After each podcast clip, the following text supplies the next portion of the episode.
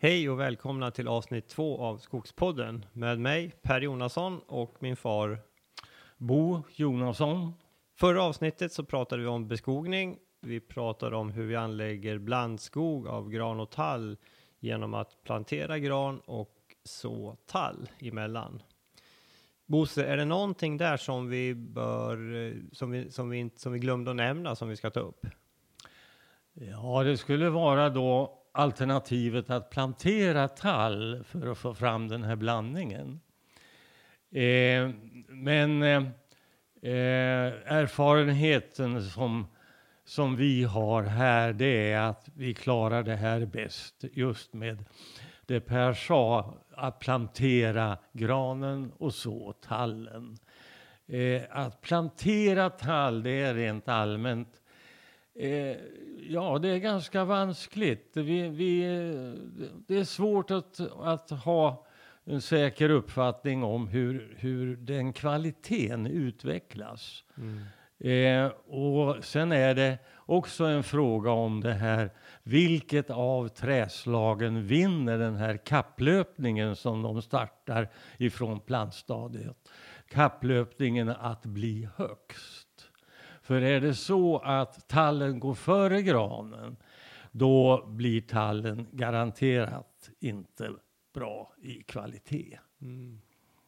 Så plantera gran och så tall, det är en ganska säker metod. Och observera att det här gör vi faktiskt på också riktigt bördiga marker. Alltså. Vi får de här tallsådderna att gå till även på G32 och G34. Vi har ganska gott om exempel på Gusselborg, på gården i Lindesbergsbergslag alltså, som visar det här. Ja, idag kommer vi prata mer om fördelarna med och så jämfört med att plantera tall också. Ja. För Bosse, vad ska vi prata om idag? Ja, i huvudsak är det fråga om röjning. Och det är röjning som med hänsyn till det vilda. Ja. För vi vill upprätthålla det här med hög produktion av älgmat i plantskogar och ungskogar. Så här röjs bort så lite mat som möjligt. Ska vi börja prata om bestånd 79? Ja, men absolut. För det är ett röjningsbestånd som du nyligen har röjt. Ja, det pågår sedan något år en lite försiktig röjning i det beståndet. Det här är en lyckad sådd. Alla sådder är för övrigt lyckade därför att sådden är en säker metod om det görs på rätt sätt. Men 79, där vi räknade stammarna där 2015 och vi kom fram till att det står alltså 16 000 stammar per hektar.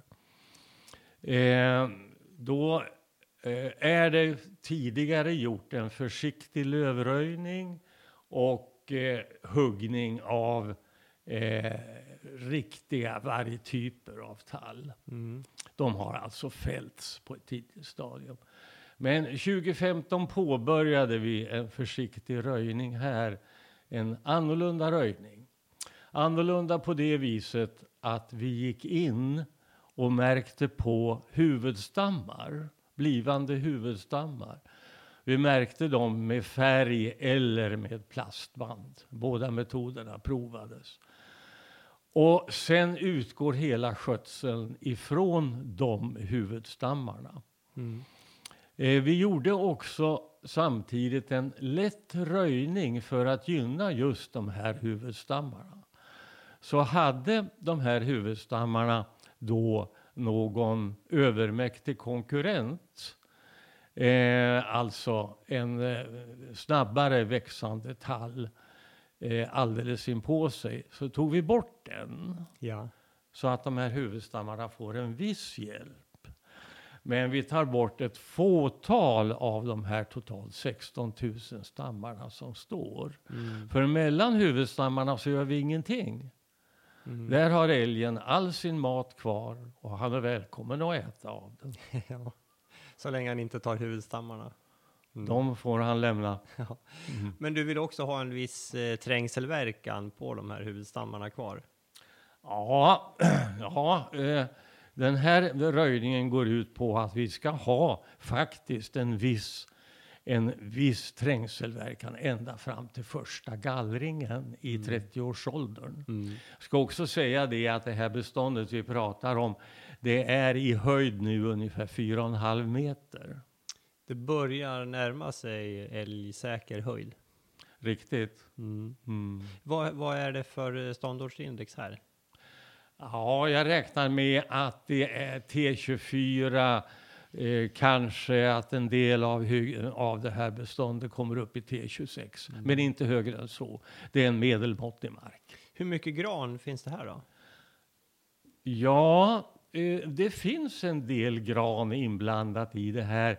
Men de når inte tallens höjd, utan de är mestadels lite halvt undertryckta. Mm, mm. För det fanns lite granfrö i det här tallfröet som såddes. Ja, och sen är det ju naturligtvis björk emellan också. Ja, det finns ju. Ja. Mm. Det finns till och med lite rönn. Ja, ja men det är ju bra för älgen. Den kan de ta till efterrätt. Ja, precis. Vi var ju där bara häromdagen och tittade på det här området. Och där hade det ju nyligen varit älg, såg man. För det var ju rätt så mycket betat. Och många stambrott också. Ja, det var ju till och med faktiskt såg en huvudstam som var nedbruten. Men det var ju den enda bestående skadan egentligen som vi såg.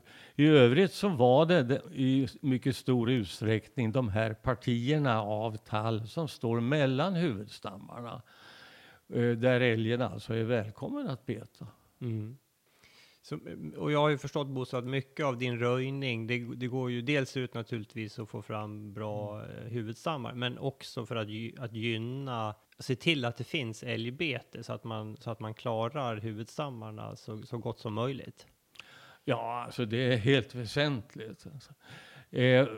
Om man bara tänker tanken här att man skulle göra en konventionell röjning här, att ställa isär det här på produktionsförband 2 gånger 2,5 meter eller någonting sånt här. Ja, det skulle bara behövas en älgko och någon enda av hennes kalvar som gick där och betade. Någon period en vinter så skulle hela beståndet vara spolierat. Mm. Och det får inte ske alltså. Nej. Utan det här att hålla älgen med mat. Vi måste hålla älgen med mat om vi ska ha älg i skogen. Alltså. Ja. Mm. Och det är därför du lämnar så pass mycket som du gör då. Både tall men även björk och sen all rönn, asp, sälj och ek då förstås. Ja, så är det ju alltså. Mm. Det här mattänkandet, det här viltfodertänkandet, det dominerar hela den här röjningsfasen. Eller både anläggnings- och röjningsfasen i ungskogen. Och vi ska ha klart för oss att det här är, om man ser det strikt ekonomiskt, så är det här en dyr skogsvård vi ägnar oss åt. Men vi gör det här därför att vi tycker att det är stimulerande och roligt. Och framförallt är det roligt att visa att det går att producera kvalitetsvirke även under de här förhållandena. Mm. Bosse, när det gäller älgbetet, jag var ju nyligen och besökt Märta Wallgren på Skogforsk i Uppsala. Hon är viltekolog och jobbar med de här frågorna. Vi kan väl lyssna lite vad hon har att säga om just viltbete. Hej Märta och välkommen till Skogspodden. Hej och tack. Vad kul att du ville vara med. Du kan väl börja med att presentera dig, vad du sysslar med och din bakgrund. Ja, jag heter Märta Wallgren och jag jobbar som viltekolog på Skogforsk. Min bakgrund är att jag pluggat biologi i Uppsala på Uppsala universitet med inriktning mot viltekologi. Sen har jag doktorerat på SLU i Umeå och då jobbar jag med samhällsekologi kring vilt. Då var mitt studieområde Kalahari i södra Afrika. Mm. Så jag jobbade med lite andra frågeställningar än jag gör idag. Efter det så flyttade jag ner till Uppsala igen och jag har sedan länge haft kontakt med Roger Bergström som jobbade på Skogforsk med vetesfrågor vid den tiden. Han var en av mina handledare som doktorand bland annat. Ja. Och jag började jobba lite för honom med små projekt och så småningom så sökte jag egna pengar för att ha ett projekt här på Skogforsk. Och det fick jag och sen blev jag anställd då 2011. Mm. Och sen dess är jag här då. Ja. Och du har ju skrivit ett antal artiklar som man kan hitta på Skogforsk hemsida. Ja. Och jag tänkte faktiskt skulle börja med lite grann. Idag ska vi prata viltskador. Mm. Dels vid vad vi ska som privat skogsägare, vad man ska tänka på. Dels vid beskogningen men även kanske framförallt vid röjningen. Mm. Men innan vi hoppar in på de frågorna så tänkte jag bara helt kort. Jag hittade en artikel som du har skrivit om som handlar om älgtätheten i Sverige. Ja. Och där kan jag konstatera att vi har valt att ha en väldigt hög älgtäthet i Sverige. Vi ligger alltså tätast i världen jämfört med de andra länderna här. Ja, i förhållande till skogsbruksarealen så ligger vi högst i världen. Och till och med då om vi jämför med Finland så ligger vi på drygt dubbla. Varför har vi valt att ha så här många älgar? Ja, det är ju en bra fråga. Vi har haft sådana förutsättningar med ett intensivt trakthyggesbruk. Vi har jämfört med Nordamerika också så är en av våra viktigaste skogsbruksträd, våra vanliga tall, också en smaklig föda för älgen. I Nordamerika är det inte på samma sätt att älgen äter produktionsträd i samma utsträckning. Så att, och av den anledningen så har vi haft mycket föda för älg. Samtidigt som vi har ett starkt jägarintresse och ett på det sättet positivt med en hög produktiv älgstam. Okej. Nej men du, Märta, vi lämnar älgpolitiken och pratar skogsbruk istället. Ja. Och jag tänkte egentligen som sagt två områden då. Dels vad ska man tänka vid beskogning som privat skogsbrukare för att liksom minimera risken för allvarliga viltskador. Vad ska man tänka på då? För där har ni forskat en hel del. Ja, det finns några saker. Om man tittar generellt så är det ju bra att inte i alla fall öka andelen gran i landskapet. Utan på de områden där som är anpassade för, eller som är lämpade för tall, där ska man ha tall. Ja. För tall är ju ett mer ett nyttigare foder, ett mer begärligt foder än granen äts ju i ganska liten utsträckning. Ja. Så tall bidrar mer till fodermängden i landskapet så att man ska inte ersätta med gran på lämpliga tallmarker. Men det här ser vi, det sker ju i ganska stor grad. Ja, det gör det. I Småland och även söderut. Och där man har ett väldigt högt betestryck, där löper man ju risken kanske som enskild markägare att få hela sin föryngring spolierad genom att sätta tall. Mm.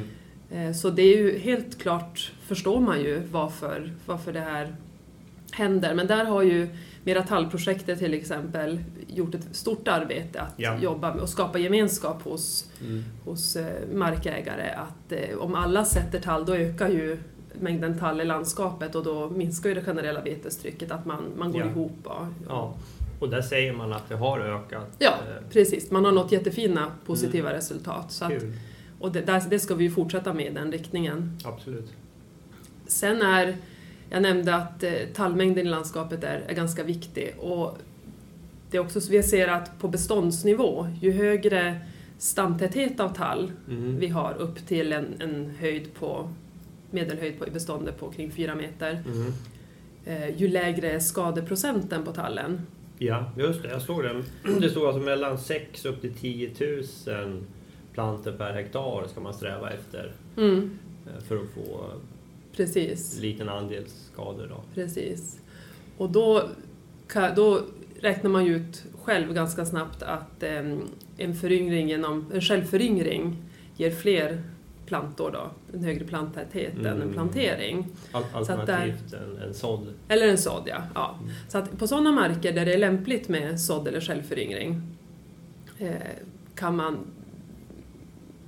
man göra det istället för plantera. Mm. Nu är det ju inte alltid på alla marker som det fungerar, så att, men där det är möjligt är det en bra strategi. Mm.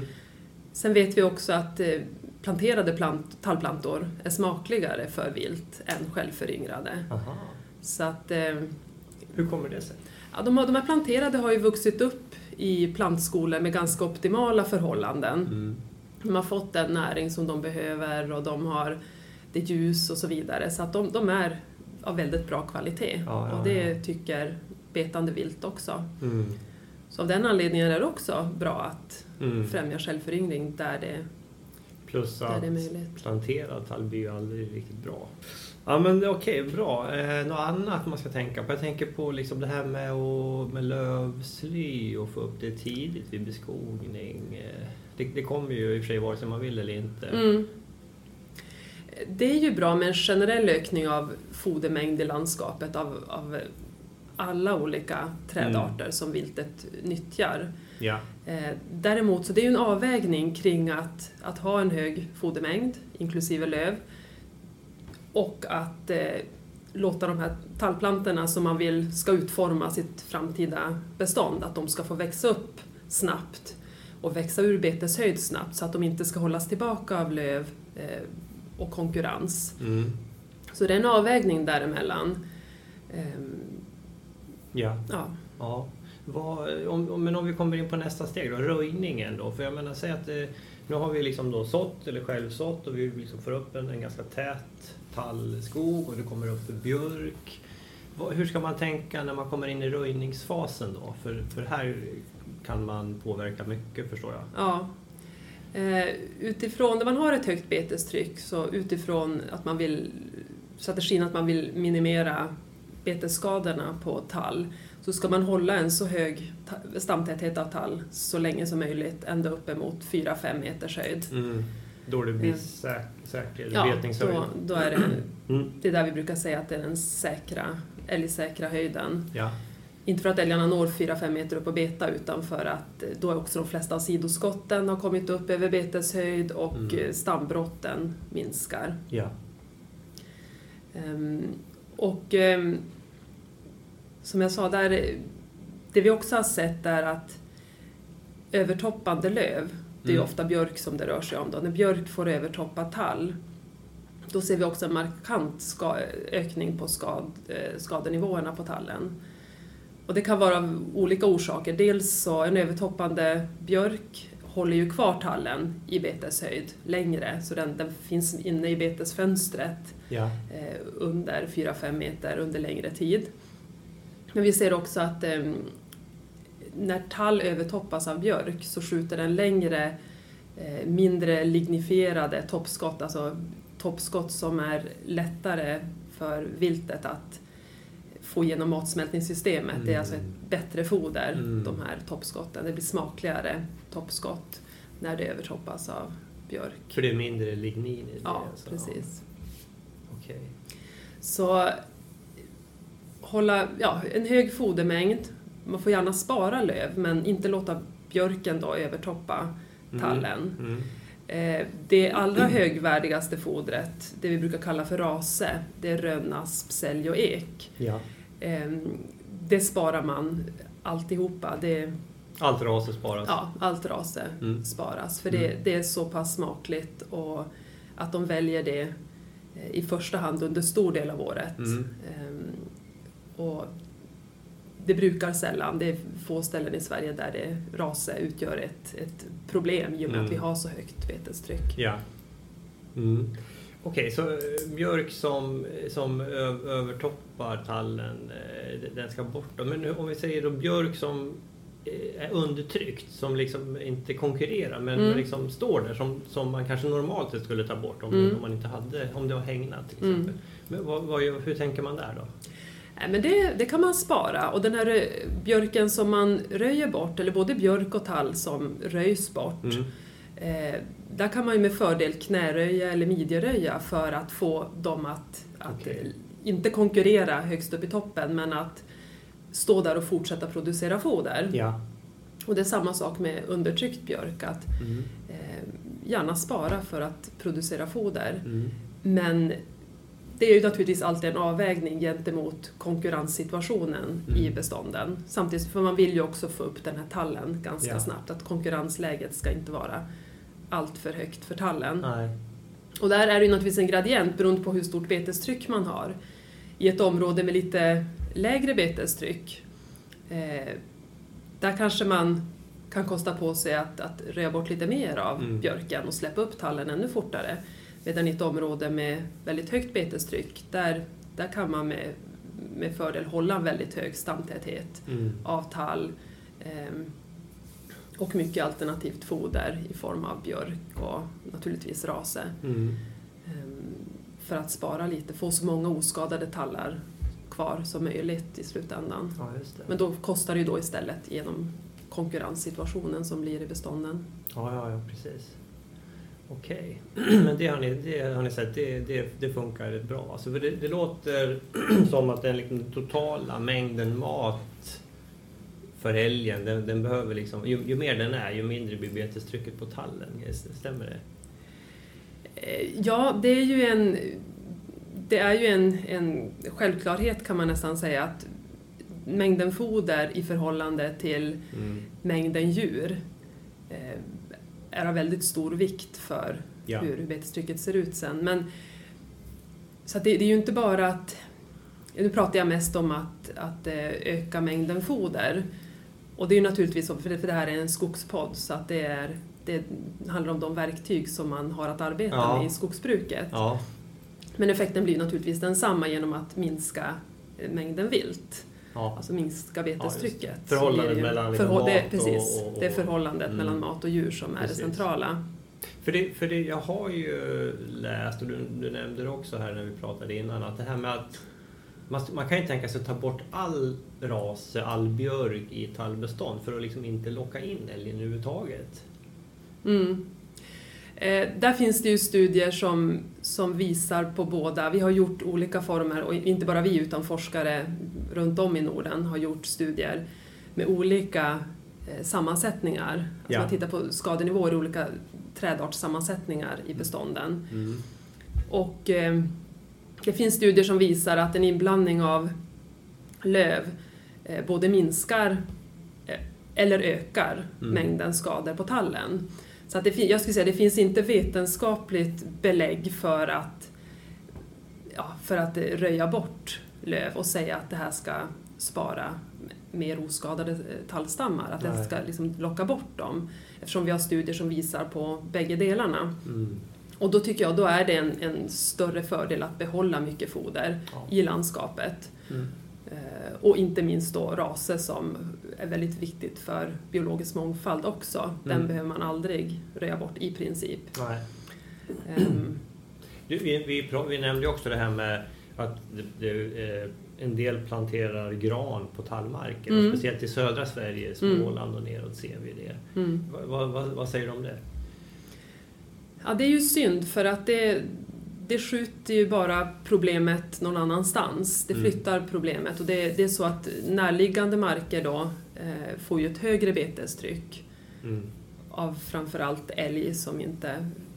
Rådjur äter ju en hel del granplanter, men framförallt älgen betar ju mer då på tallen, på omgivande marker istället. Så att det är ju absolut inte någon lösning. Nej. Och det förekommer ju till och med att älgen går på granen. Ja, det gör det. Och det ser vi ju i färska äbbensiffror, till exempel den här nationella älgbetesinventeringen som har kommit ut precis i dagarna, visar ju att vi har ju skador på gran också. Nej, så det är inget vi rekommenderar, utan på med mycket tall. Ja, på med mycket tall. Ja, och sådd eller självföryngring. Mm. Mm. Mm. Och sen behåll mycket löv och all raser förstås. Mm. Men ge förutsättningar för tallen ändå att växa snabbt ur det här betesfönstret. Mm. Vad, om vi tittar lite på din forskning och liksom framåt, vad händer där? Jag vet ju att ni har lite kul grejer på gång där. Ja, det är lite olika projekt. Ett stort projekt som jag har jobbat med de senaste åren är ett projekt som går ut på att titta på betets påverkan på volymproduktion av tall. Inte bara skador på tall utan också volymproduktion. Mm. Och det var en studie som kom från Skogforsk 2010 var det från ett försök som etablerades redan 1979 i Furudal i Dalarna. Ja. Och den här rapporten som kom 2010 som det var kollegor till mig som skrev, den visade att de ekonomiska förlusterna från den här nedsättning volymproduktion på grund av bete, de ekonomiska förlusterna kan vara lika stora som de från kvalitetsnedsättningar och orsakas genom skador. Och det här var, traditionellt så har man i princip bara tittat på skadorna, kvalitetsnedsättningarna. Man har inte räknat med den här volymsförlusten för man har trott att den nog är försumbar. Mm. Men den här studien visade då att vid ett väldigt högt betestryck så kan det ge oerhörda volymsnedsättningar med stora kostnader. Det var en siffra på, alltså man nådde 32% bara. Alltså, om det var riktigt illa jämfört med en oskadat hängnat, om man nådde 100%, skadat och ohängnat 32%. Ja.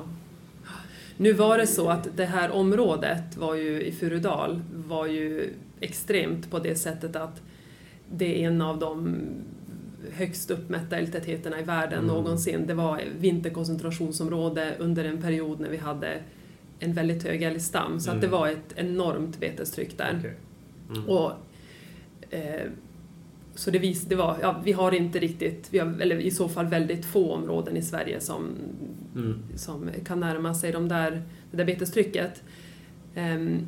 Men då sa man från skogsbruket då att men då vill vi veta hur stor är volymsförlusten idag. Och med de förutsättningar vi har idag, den skogsmark och den vilttäthet som vi har idag. Så då har vi satt upp ett nytt försök här från Skogforsk på, det är 21 bestånd från Västerbotten i norr till Småland i söder. Vi har satt upp hägn och där vi har provytor och så har vi ohägnade provytor utanför som är öppna för bete.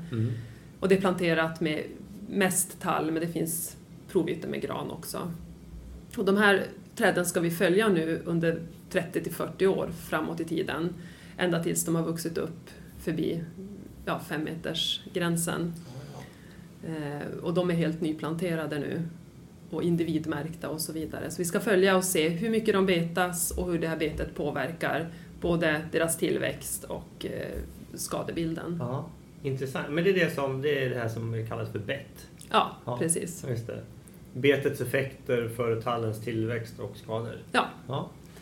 Ja, vad spännande. Det. Och då ni kommer släppa lite resultat längs vägen, förstår jag. Ja, absolut. Det är ju precis nu färdigetablerat, så vi håller på att titta på, inventera plantbeten nu årligen.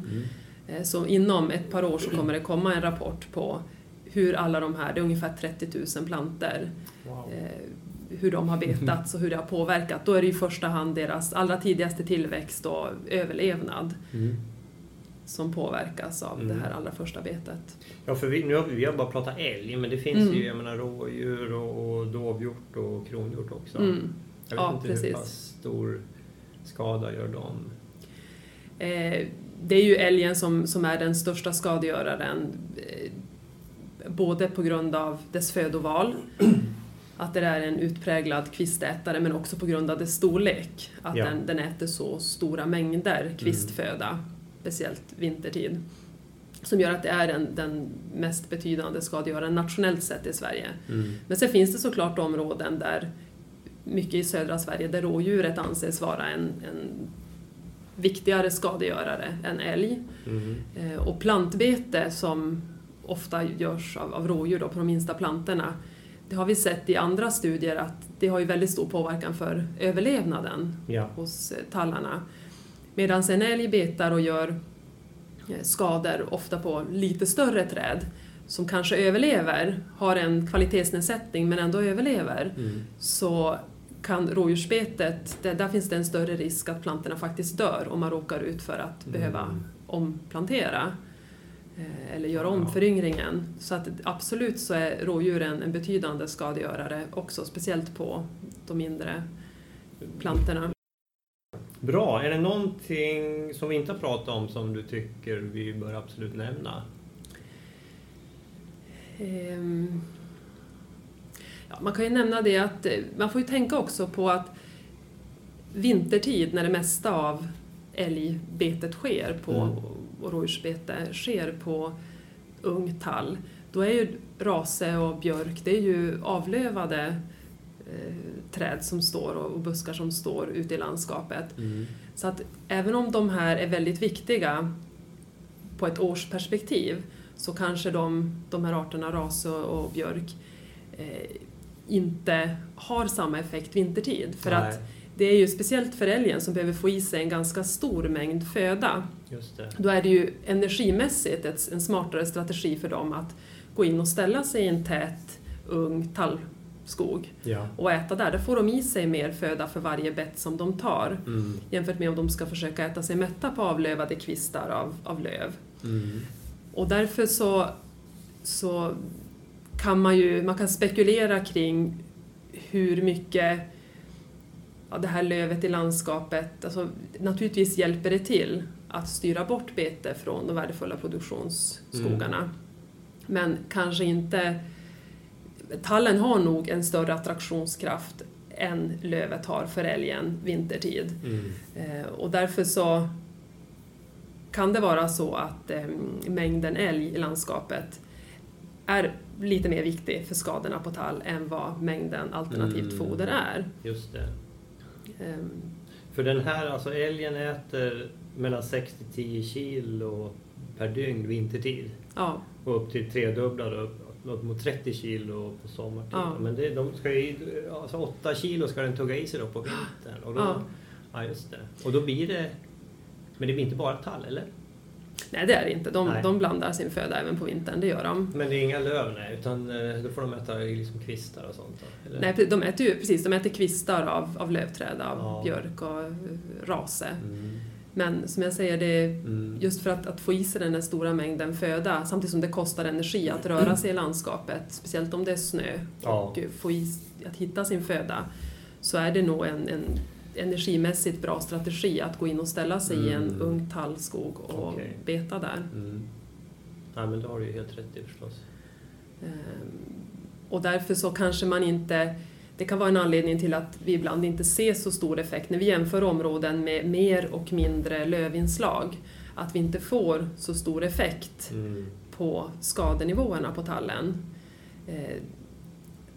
Då kan det ju vara så att det viltet som finns i området, speciellt i synnerhet älg, de har den strategin att de går och ställer sig i en ung tallskog och betar där för att få i sig den mängd som de behöver, samtidigt som de sparar på energin.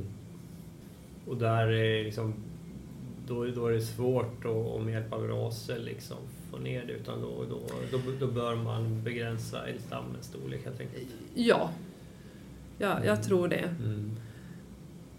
Att det är vi behöver i alla fall jobba med båda sidorna. Vi behöver öka och ha så hög fodermängd i landskapet som möjligt. Men vi behöver också kunna diskutera att sänka älgstammens storlek i områden där vi inte når resultat kring skadenivåerna på tall. Vad bra. Nej, men det är jätteintressant och spännande. Vi kommer ju följa det här vidare, och Bett låter ju jätteintressant. Men det kommer säkert fram forskning längs vägen också. Ja, det kommer det göra. Stort tack för att du ville vara med i Skogspodden. Tack så mycket. Tack. Ja, där hörde vi vad Märta sa om viltbetet och älgmaten. Ja, väldigt intressant att höra.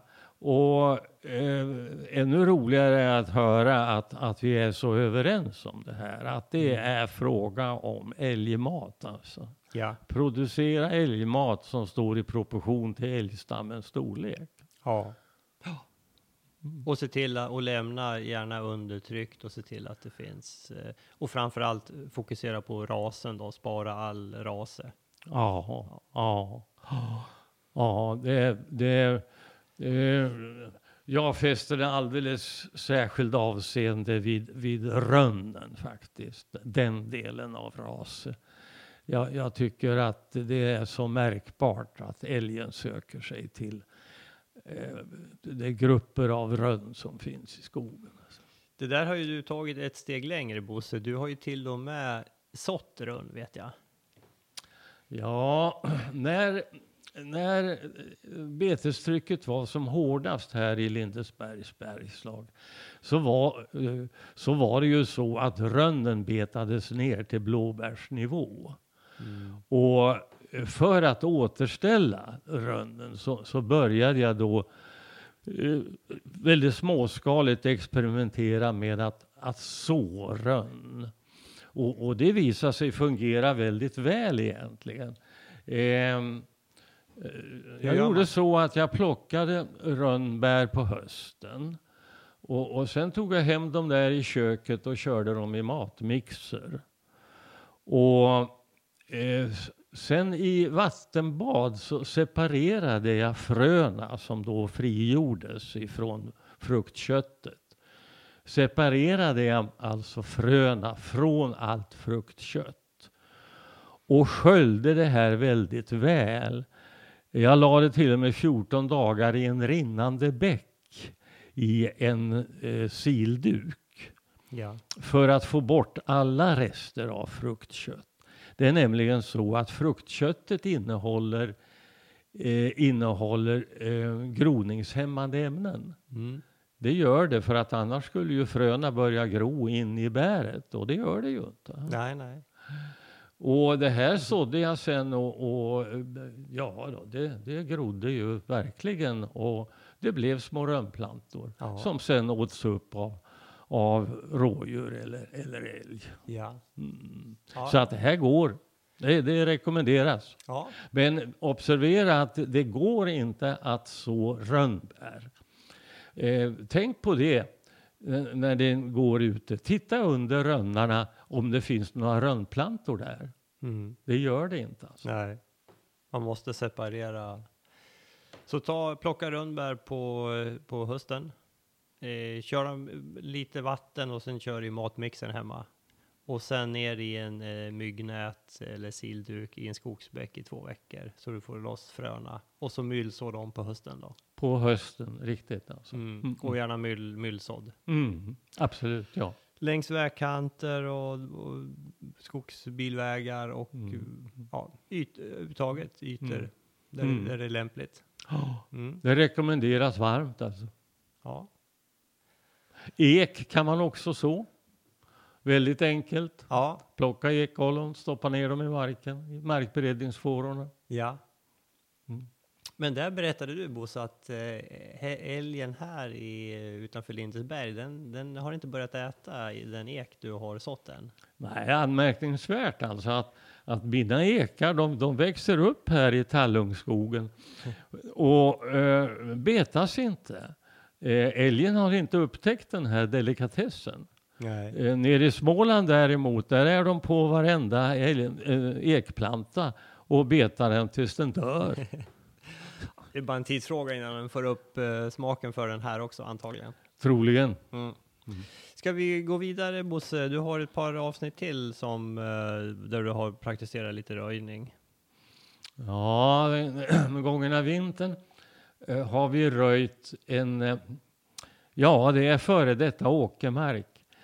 1962 var det en gräsbevuxen åker och då planterades den med 4-åriga granplantor.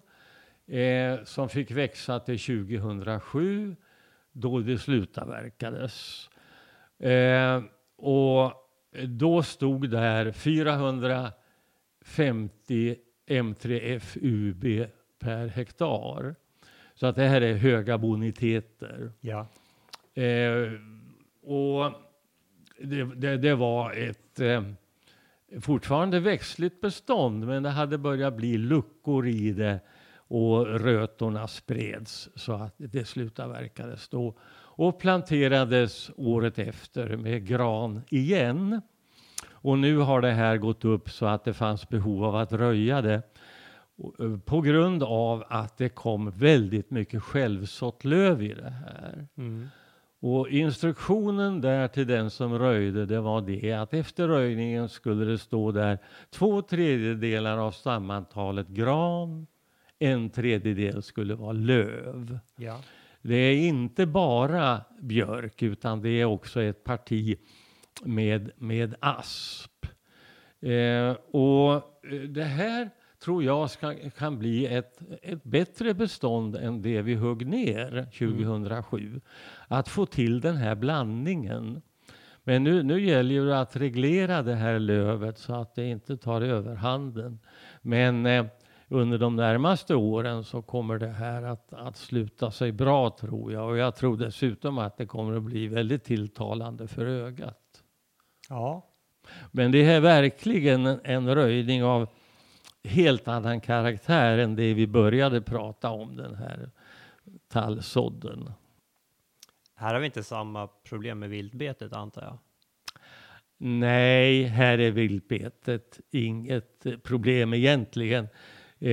Det finns älg här också, men de har mängder av sälj att kalasa på. Mm. På just det här området. Ja, ja. Just att få upp den här blandningen av björk och gran. Det beskriver ju SLU en del. Vi kan lägga en länk där på vår hemsida om hur man får ut betydligt mera om man kör de här i kombination än enbart gran. Man får ju en högre kubikmeterproduktion. Ja, du förlorar bara lite på grantillväxten, men du får till hela björktillskottet. Mm. Så just den här blandningen är klockren. Och förhållandevis stormfast. Just det. Lövet är ju där en armering i granskogen. Alltså. Den blir stormfastare och det blir mindre risk för röta också. Den här spridningen minskar via rotkontakter. Mm. Bra. Vad pratar vi om nu? Ja, vi har det här intressanta beståndet i den långa bördiga sluttningen. Där vi har röjde färdigt under 2015. Och där vi också gjorde en inventering av träslagsblandningen. Gjorde en provytetaxering. Det var den som du nämnde i förra avsnittet. Vi nämnde faktiskt den i förra avsnittet. Men jag tycker det är värt att nämna den här också. Mm. För vi hade alltså då röjt färdigt det här. Cirka 17-åriga beståndet.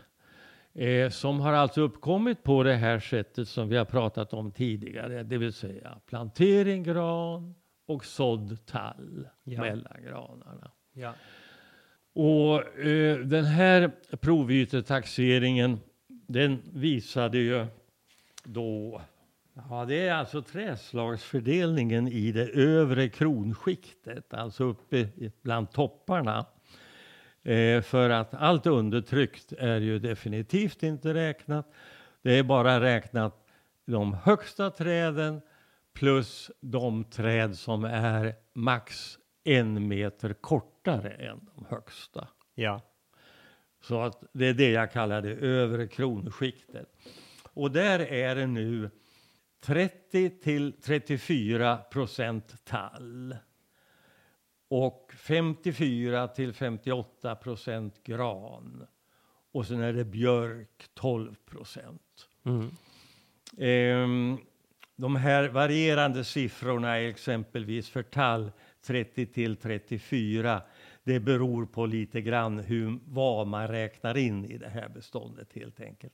Men slutsatsen är i alla fall att vi har här på en mycket hög bonitet. Jag tror att det är en G34. Kanske till och med lite högre.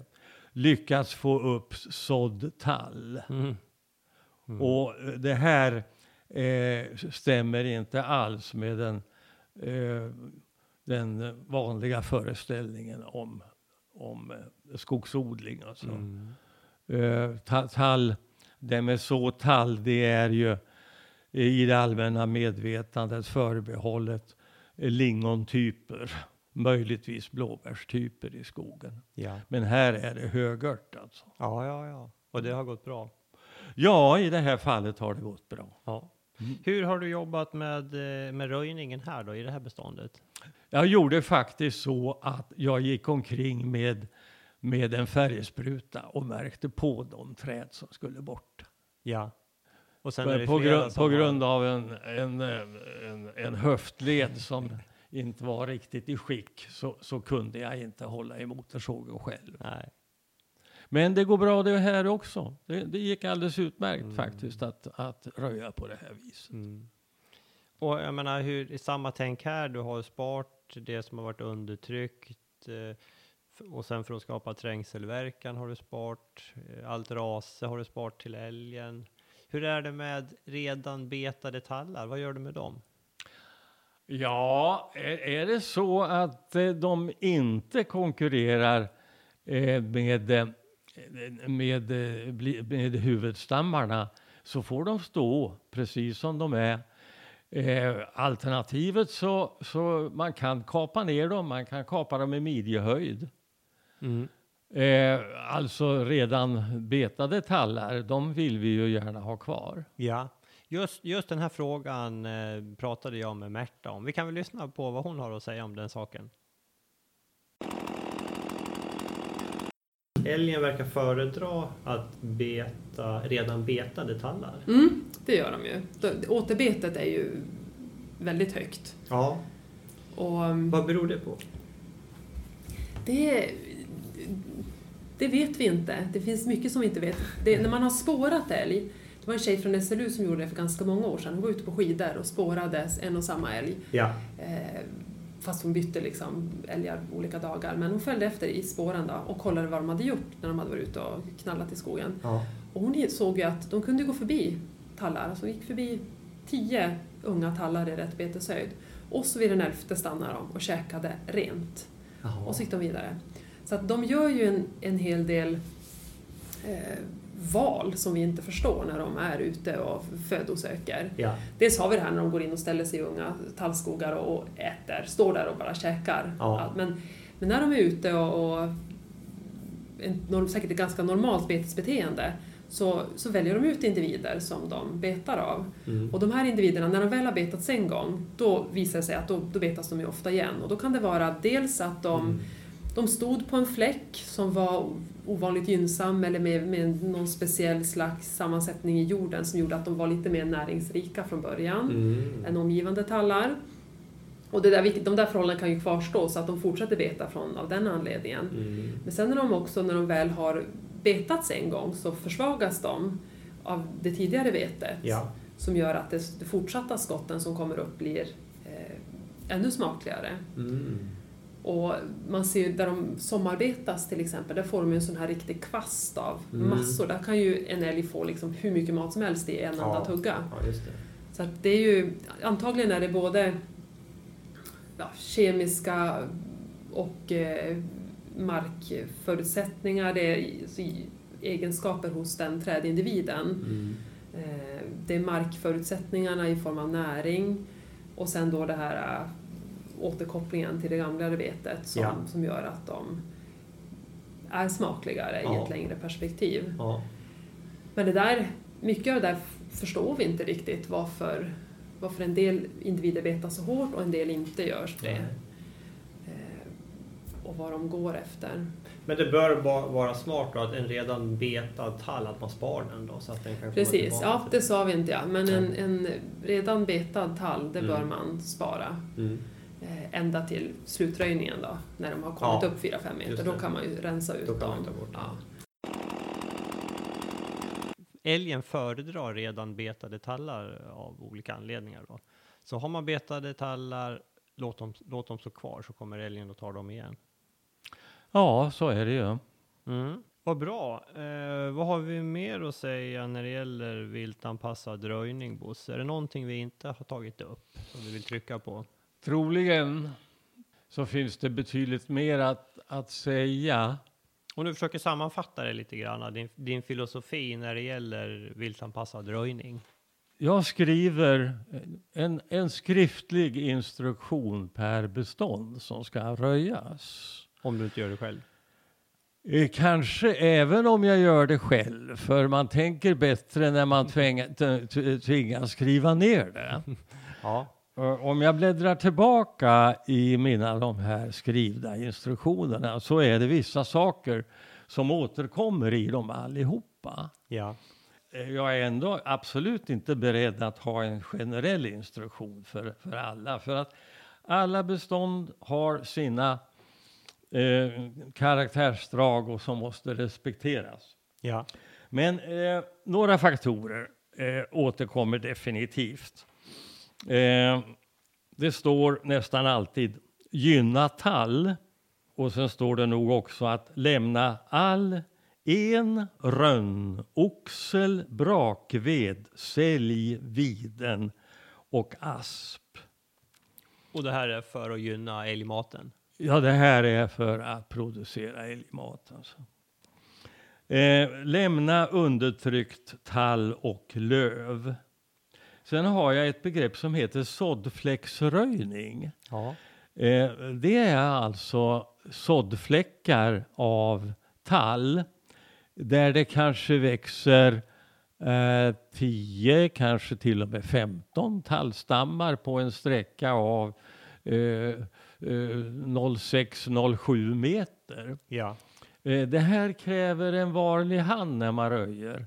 Det är inte bara att gå in där och låta den största överleva och ta bort alla andra. Utan många av de här, de får leva vidare som älgmat. Mm. Bara den bästa får växa vidare kanske i höjden. Mm. Och den befriar man ifrån höjdkonkurrens av stammar med sämre kvalitet. Man väljer alltså ut den bästa, högsta tallen och lämnar det klart undertryckta åt älgen. Ja. Mm. Det här är ett pilligt jobb. Kan vara svårt med en vanlig röjsåg. Mm. Där kommer Huskvarnas, den här ryggburna sågen, väl till sin rätt. Alltså. Den kastar ju inte när man sågar. Nej. Så därför så oavsiktliga fällningar blir ovanligare med den. Det är den här sågen som man har på ryggen och som en ryggsäck. Precis. Sen är jag är noga med att röja gran vid rätt årstid. Och rätt årstid, det är barfrost på senhösten eller tidig vår. Mm. Alltså 0-gradigt, och då kan man fälla det här utan risk för rötinfektioner via stubbytorna. Ja. Så barfroströjning, det rekommenderas. Mm. Så röjer du sommartid, då får vi inte gå på granen. Den får stå kvar. Den får stå kvar. Jag röjer ingen gran sommartid. Nej. Sen när man prioriterar vid stamvalen, vilka kvalitetsfaktorer är viktigast? Mm. Nummer 1 är rakhet. Och nummer 2 är fritt ifrån skador. På 3:e plats kommer kvistkvaliteten. Mm. Den allra sämsta kvalitetsegenskapen, det är en långkrok i rotstockens hela längd. Mm. Det blir aldrig bra timmer av den. Det blir tjurved i hela ryggen på den här stocken. Då är ett tidigt toppbrott ett mycket mindre skada än den här långkroken. Ja. Långkrokiga träd vill vi inte ha i skogen. Nej. Om det är så att de här såddgrupperna är så hårt betade så att ingen tall har klarat sig utan alla toppar är betade. Mm. Då lämnas hela den gruppen utan åtgärd. Det blir alldeles utmärkt älgfoder i framtiden. Ja. Ja. Och röjningens slutresultat det ska ju alltid vara att vi har fria toppar. Det ska vara fritt ifrån den här övertoppningen av björk som Märta pratar om. Just det. Vid stor risk för älgbete röj inte på hösten utan låt vintern gå och röj på våren istället. Mm.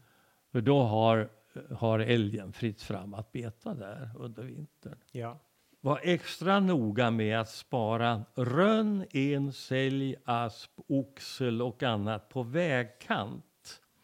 Det blir en mindre betning där även om det är en väldigt lite trafikerad väg. Bara den minsta störning lättar det här skadorna. Mm.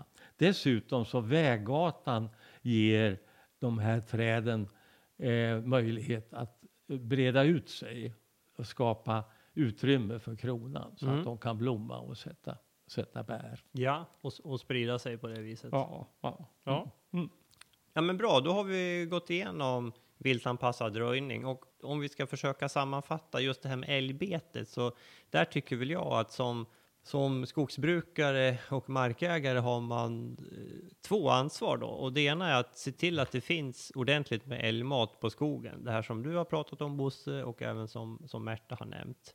Det är ett ansvar. Det andra ansvaret man har det är att man är aktiv i sin älgskötselområdeskrets. Man får helt enkelt prata ihop sig med sina grannar om man tycker att betestrycket är för hårt. Och då får man visa ledarskap och ta den diskussionen där. Och som hjälp har man ju då ÄBIN-statistiken som finns på Skogsstyrelsens hemsida kan man hitta. Där det görs en inventering för att se hur hårt är betestrycket på just ditt område. Så det tycker jag får bli en uppmaning till alla skogsägare härifrån. Ja, jag instämmer i det. Man måste göra sin stämma hörd faktiskt. Ja, och man har två kranar att rida på brukar man prata om.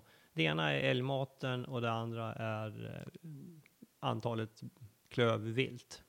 Vi har ju mest pratat om älgar men det finns ju även rådjur och kronhjort och dovhjort. Mm. Bra, nej men Bosse, vad ska vi prata om nästa avsnitt? Vi kommer nog in på gallring. Ja. Mm. Ja. Det är fortsättningen på röjningen. Ja. Och där tror jag vi har en hel del intressanta grejer att ta upp. För jag vet, här är ju det vi gör som skiljer sig. Det är att vi drar våra stickvägar själva och vi stämplar alla gallringsträd. Så det här ska vi försöka gå igenom och förklara hur man gör det på ett bra sätt. Mm. Just det här med att stämpla gallringar, det var ju om vi går 40 år tillbaka i tiden så var det rutin. Ja.